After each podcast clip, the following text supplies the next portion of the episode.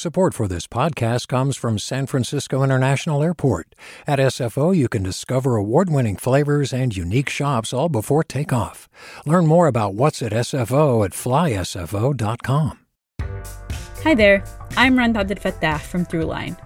If you're listening to this podcast, you know that KQED produces exceptional storytelling that keeps you informed, inspired, and entertained. Their podcasts cover issues from your neighborhood to the entire country and everything in between. Support this work today. You can help us continue to bring quality podcasts to your ears. Just head to donate.kqed.org slash podcast. That's donate.kqed.org slash podcast. KQED. I'm Erica Cruz Guevara, and welcome to The Bay local news to keep you rooted. Richard Oakes is one of the most important figures of the Native civil rights movement. In 1969, he led the famous occupation of Alcatraz Island, where he brought attention to living conditions on the reservation and pushed for Native people's right to self determination. Richard was a visionary. He was seeing beyond just now. I believed in him. He was strong, but as a leader, he's right up there with, with all of the best of them. Some of the, the great black leaders in the civil rights movement. Alcatraz was a civil rights movement. Oakes's actions on Alcatraz would eventually bring the Red Power movement to the mainland. But like other civil rights leaders of the time, he died too soon. Oakes was gunned down in 1972 in rural Sonoma County. His killer, Michael Oliver Morgan, stood trial for manslaughter, but was found not guilty. That was 50 years ago. The official story of Richard Oakes's death and the not guilty verdict for the man who shot him are part of the reason why his legacy has been erased from mainstream history. Oakes's family, meanwhile, has never gotten closure. All this time, they've never doubted that Oakes's death and Morgan's acquittal were racially motivated.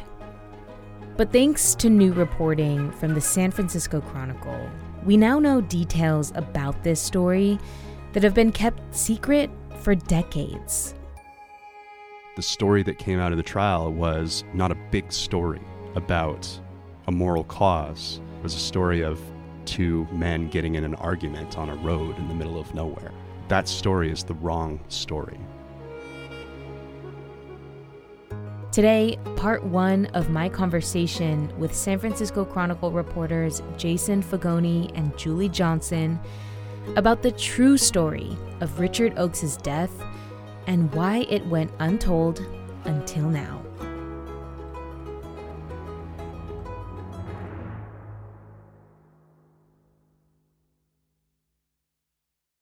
Richard was one of the most prominent and effective Native American activists of that era. I think it's about time this government starts recognizing that we uh, young people like to take over our own destiny. He had a national profile, even an international profile, because of the Alcatraz occupation, which he started in 1969. Do you think you have the legal right to claim the island? And why? Well, you're talking about two different societies now. In my society, or in the Indian society, yes, we do. It became this you know, 19 month occupation, huge global news story. I mean, Marlon Brando went to the island, right? Jane Fonda. All kinds of tribal elders came to meet him, to talk to him, just to hear what he had to say. We hope to build an example that uh, are a, a, mecca. And he inspired a, a whole generation of young Native people.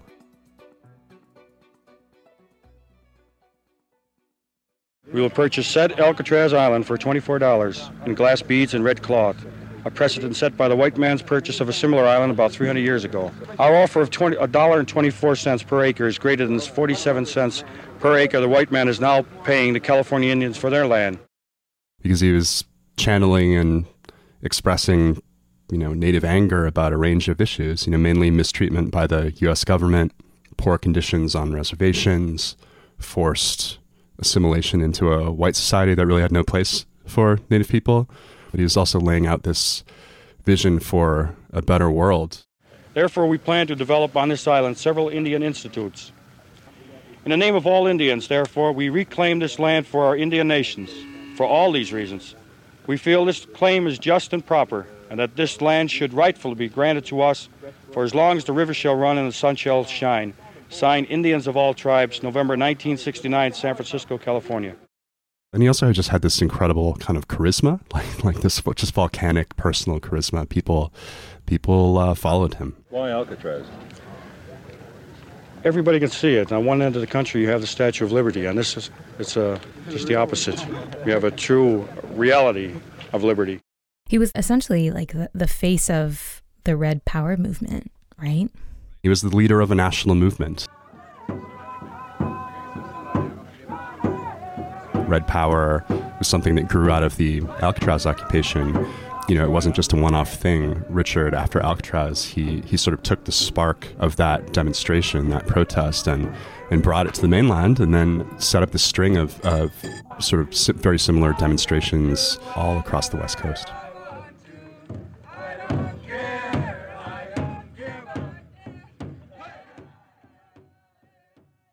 This story takes place in rural Sonoma County in the 1970s. Julie, how does someone like Richard Oakes end up in Sonoma County in 1972?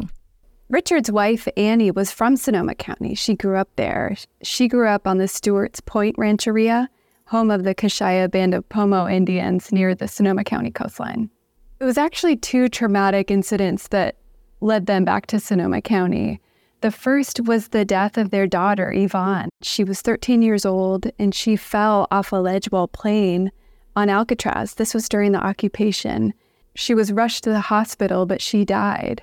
And Richard and Annie didn't return. The occupation was still going on, but they were grieving and they just didn't go back to the island.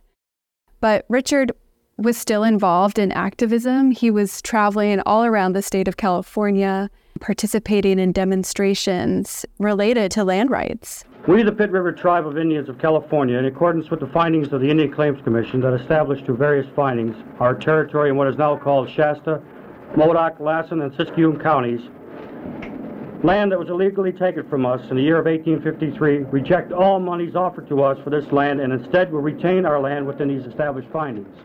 He had developed this really interesting and kind of effective strategy to trespass on corporate or government lands that were in fact traditional indigenous lands, and they would get arrested en masse, force police to arrest dozens of people. Then they'd end up in court, and the government would have to argue that Native American people were trespassing on their own traditional lands. And it was wonderfully ironic and got a lot of media attention. And in 1970, Richard and a group of others went to PG&E's headquarters in downtown San Francisco. This is on Market Street to make a citizen's arrest of the CEO. And PG&E owns a lot of land in California, including many traditional indigenous lands. So they did like this staged citizen's arrest. Security kicked him out. They held a press conference, deemed a success.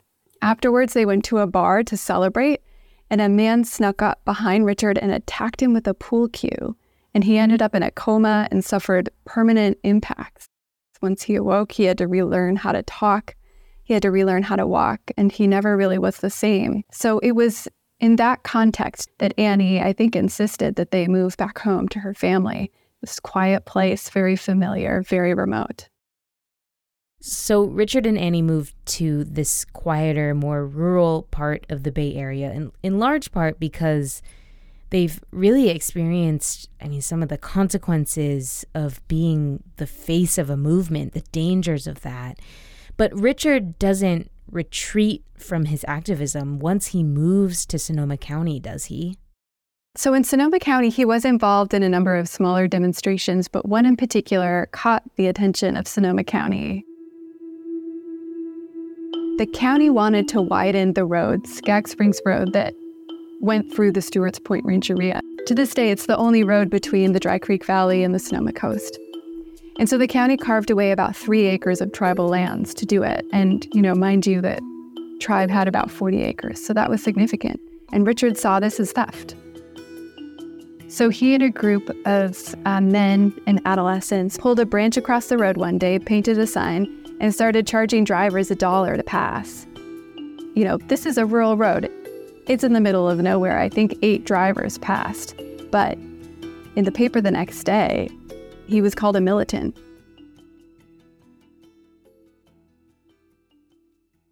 I know someone who becomes aware of Oakes's presence in Sonoma County is a man named Michael Oliver Morgan. Jason, who is Michael Oliver Morgan and how would you describe him? Michael Morgan was a fairly typical local white guy of that era and that place in Sonoma. Right out of high school, he joined the Army and he served for a couple of years as a military policeman. He was essentially a cop for the Army. And Then around 1970, he was hired by the Berkeley YMCA, which operated this kind of remote wilderness camp that they mainly used as a summer camp for Bay Area kids up in the Redwood country in, in Sonoma. And because it was so far away from Berkeley, the Berkeley Y needed a local person to sort of look after it and keep the boiler running and take care of the horses that they had there and fix pipes and that kind of thing. And, and Morgan was good at those kinds of tasks. And so they, they hired him there as the, the caretaker to look after it. Richard and Annie live in the Stewart's Point Rancheria.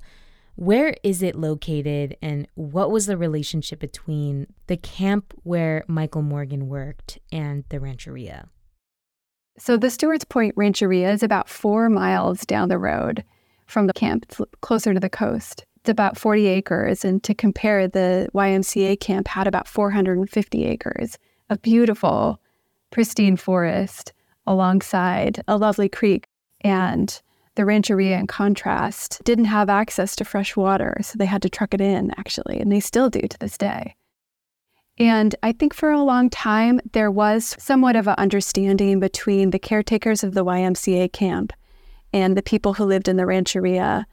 Hunting was a really important source of food and also just recreation for um, people living in the rancheria. And I think they were able to kind of traverse on camp lands. And this is this is a wild forest, so you know the boundaries are somewhat unclear, but I think they were able to move pretty freely. And our understanding is that once Morgan became the caretaker, that he was just more firm with those boundaries and he didn't want people trespassing on camp land. The thing about Morgan is that he was different from other caretakers who had looked after the camp before him.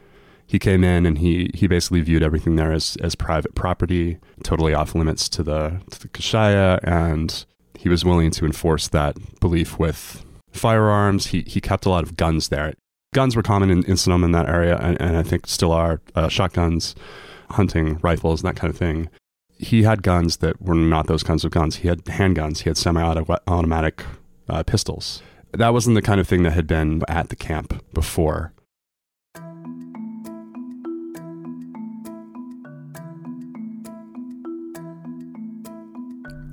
Coming up, Michael Morgan and Richard Oakes' first encounter and how it sets the stage for the violence to come. Stay with us.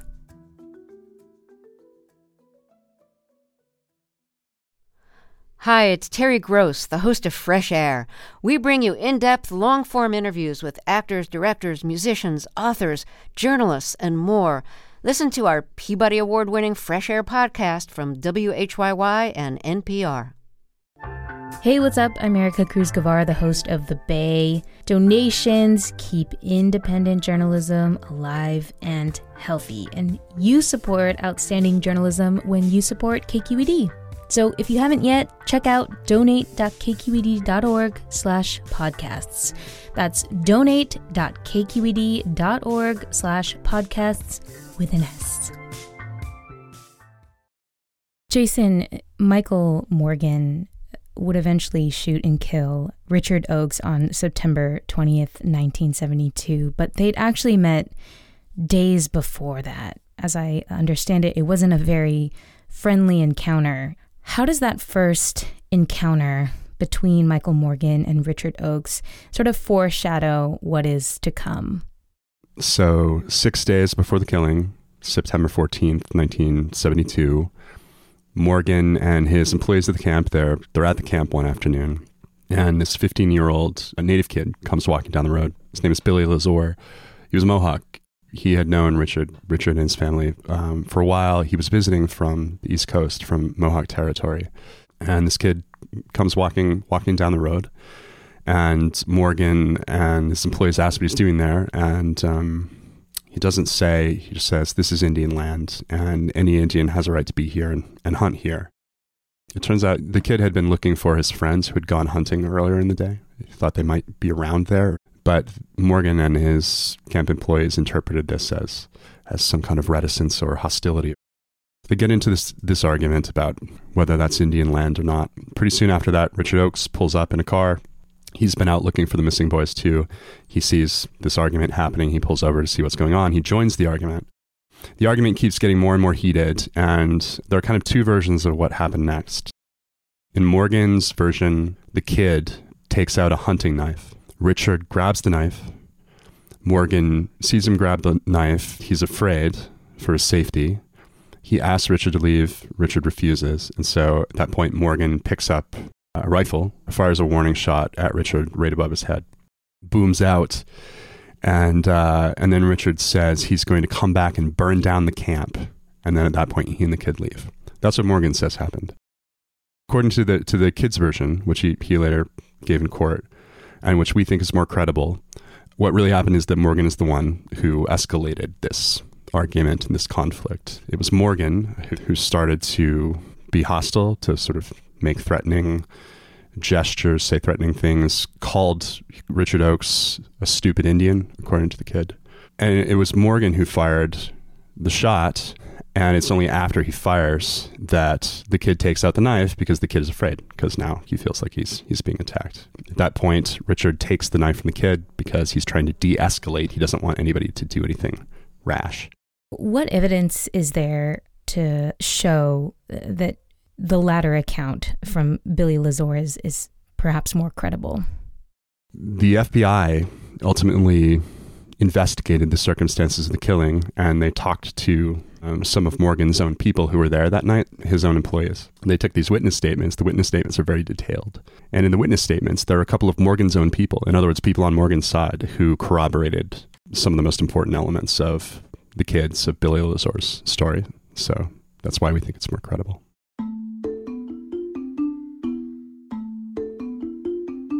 Julie, why was this first encounter and and what you would eventually learn about it from some of these FBI documents? Why is it important to note and to document? This first encounter really set the stage for what would happen next. And not only did Michael Morgan fire a warning shot over Richard's head, but right after that, a sheriff's deputy came to the scene. Richard and Billy had left. A sheriff's deputy turns up because somebody at the camp had called. And they have this conversation.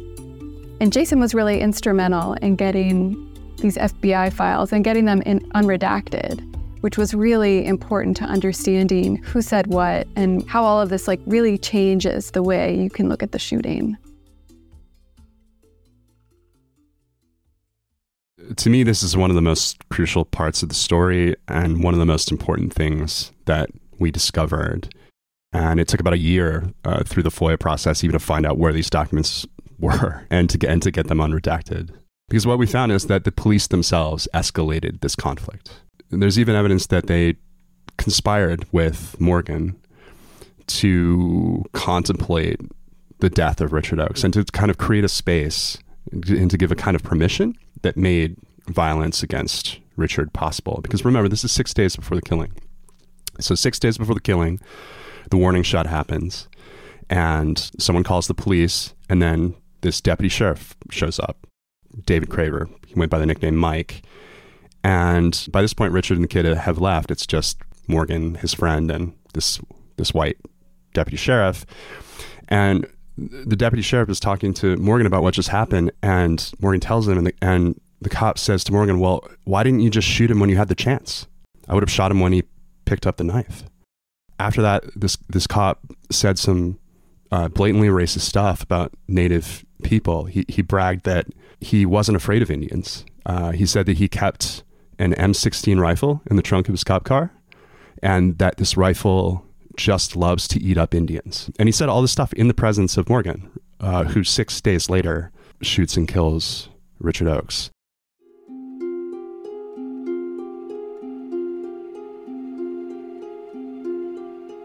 So, the story of this first incident, Sonoma County police were involved in the conflict in a really fundamental way.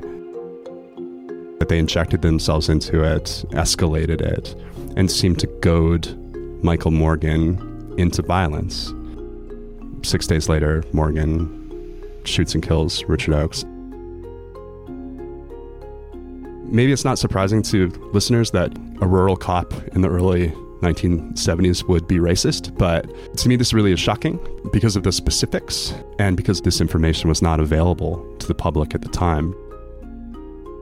The story that came out of the trial was not a big story about a moral cause. It was a story of two men getting in an argument on a road in the middle of nowhere and something happening that story is the wrong story.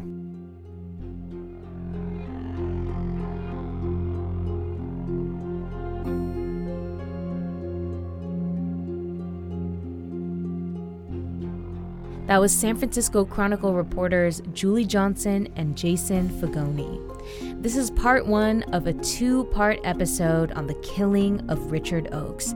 On Wednesday, we'll hear more from Julie and Jason about the trial of Michael Morgan, how he was found not guilty, and the impact the trial still has today. You could read Julie and Jason's full story for the Chronicle on the true story of Richard Oakes' death. We'll leave you a link to that in our show notes. This conversation was cut down and edited by senior editor Alan Montecillo. Producer Maria Esquinca scored this episode and added all the tape, with extra production support from me. Special thanks to San Francisco Chronicle staff photojournalist Bronte Wittpenn. At the top of this episode, you heard from Eloy Martinez, a friend of Richard Oakes. Music courtesy of the Audio Network, archival footage from the Bay Area Television Archive. The Bay is a production of member supported KQED. I'm Erica Cruz Guevara. Thanks for listening. Talk to you Wednesday.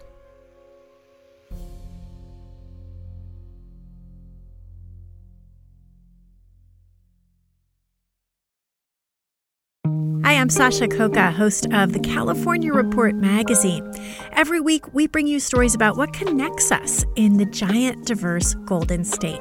Because what happens in California changes the world. I love this place. We were once seen as like the place to be, California. The land of milk and honey. That's where you go to Sunshine State, but we just have challenges right now. KQED's California Report magazine. New episodes drop every Friday, wherever you get your podcasts. Hey, it's Glynn Washington from Snap Judgment. And if you love what you're hearing, and I know you love what you're hearing, please consider becoming a KQED member. You get special access to cool events, behind the scenes footage, and so much more. Plus, you'll sleep better at night knowing you did your part for the community you depend upon. It's in you. Please be in it.